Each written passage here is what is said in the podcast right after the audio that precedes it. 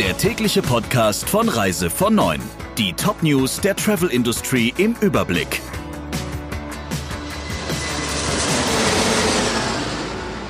Mit Friederike Breyer. Schönen guten Morgen. Für die Versammlung der Lufthansa Hauptaktionäre haben sich weniger als 38 Prozent angemeldet. Das bedeutet, dass zwei Drittel dem Rettungsplan zustimmen müssen. Sollte der LH Großaktionär Thiele nicht sein Okay geben, ist der Deal geplatzt. Thiele besitzt gut 15 Prozent der Lufthansa-Aktien. Gestern hat er noch einmal mit mehreren Bundesministern und Lufthansa-Chef Spohr beraten. Was dabei herausgekommen ist, ist nicht bekannt, wie die Tagesschau berichtet. Thiele lehnt das Rettungspaket in Höhe von 9 Milliarden Euro ab, da der Bund 20 Prozent an Lufthansa halten würde. Sollte der Rettungsplan scheitern, könnte Lufthansa ein insolvenzrechtliches Schutzschirmverfahren beantragen. Vorsorglich hat Spohr laut einem Bericht der FAZ die Zahlung der Junigehälter vorgezogen, um den Mitarbeitern Unsicherheiten zu ersparen. Für den Sommer verspricht der Chef des Ferienfliegers Condor Teckentrupp einen stabilen Flugplan. Bei einer Veranstaltung auf Mallorca sagte er am Wochenende, wir bieten nur Flüge an, die auch stattfinden. Spanien hat wieder für den Reiseverkehr aus EU-Staaten geöffnet. Damit wachsen die Hoffnungen der Touristik auf ein kurzfristig starkes Geschäft in der Sommersaison. Allerdings zweifeln viele Reisebüros, ob die gebuchten Reisen ihrer Kunden auch tatsächlich so stattfinden wie geplant. Schon in der Vergangenheit hatten kurzfristig geänderte Abflughäfen und Abflugzeiten für Ärger gesorgt. In diesem Sommer, so die allgemeine Befürchtung, könnte es noch schlimmer werden. Der Condor-Chef hält aber dagegen. Wer seinen Urlaub dieses Jahr zuverlässig planen wolle, könne sich auf die Airline verlassen, sagte er. Condor hält zunächst rund ein Drittel der ursprünglich geplanten Kapazität für Mallorca vor.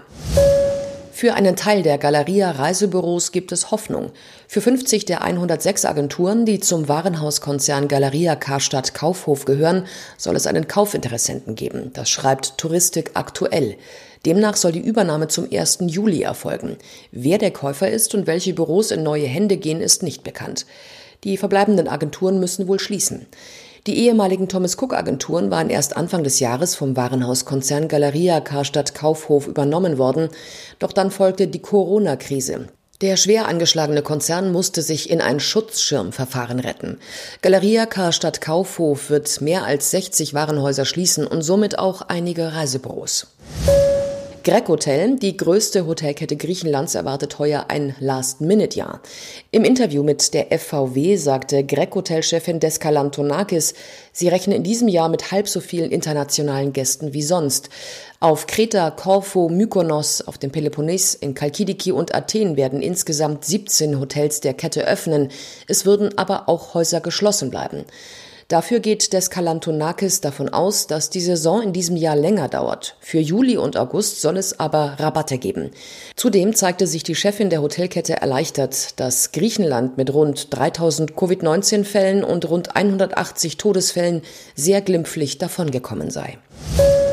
Der Urlaub mit dem eigenen Auto wird zur neuen Normalität. Davon geht Zukunftsforscher Opaschowski aus. Im Gespräch mit der deutschen Presseagentur sagte er, nach dem Ende des Lockdowns könnte es eine Reisewelle auf deutschen Autobahnen geben. Flugzeuge, Bahn und Bus würden derzeit gemieden, auch weil die Maskenpflicht die Urlaubsatmosphäre zerstöre.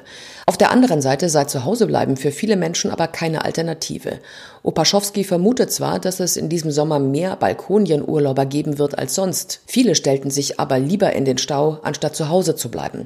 Auch der ADAC erwartet volle Autobahnen und Straßen. Nach Einschätzung des Verbandes wird der Verkehr aber nicht in erster Linie Richtung Süden rollen, sondern quasi in alle Richtungen. Der Reise von Neuen Podcast in Kooperation mit Radio Tourism. Mehr News aus der Travel Industry finden Sie auf reisevon und in unserem täglichen kostenlosen Newsletter.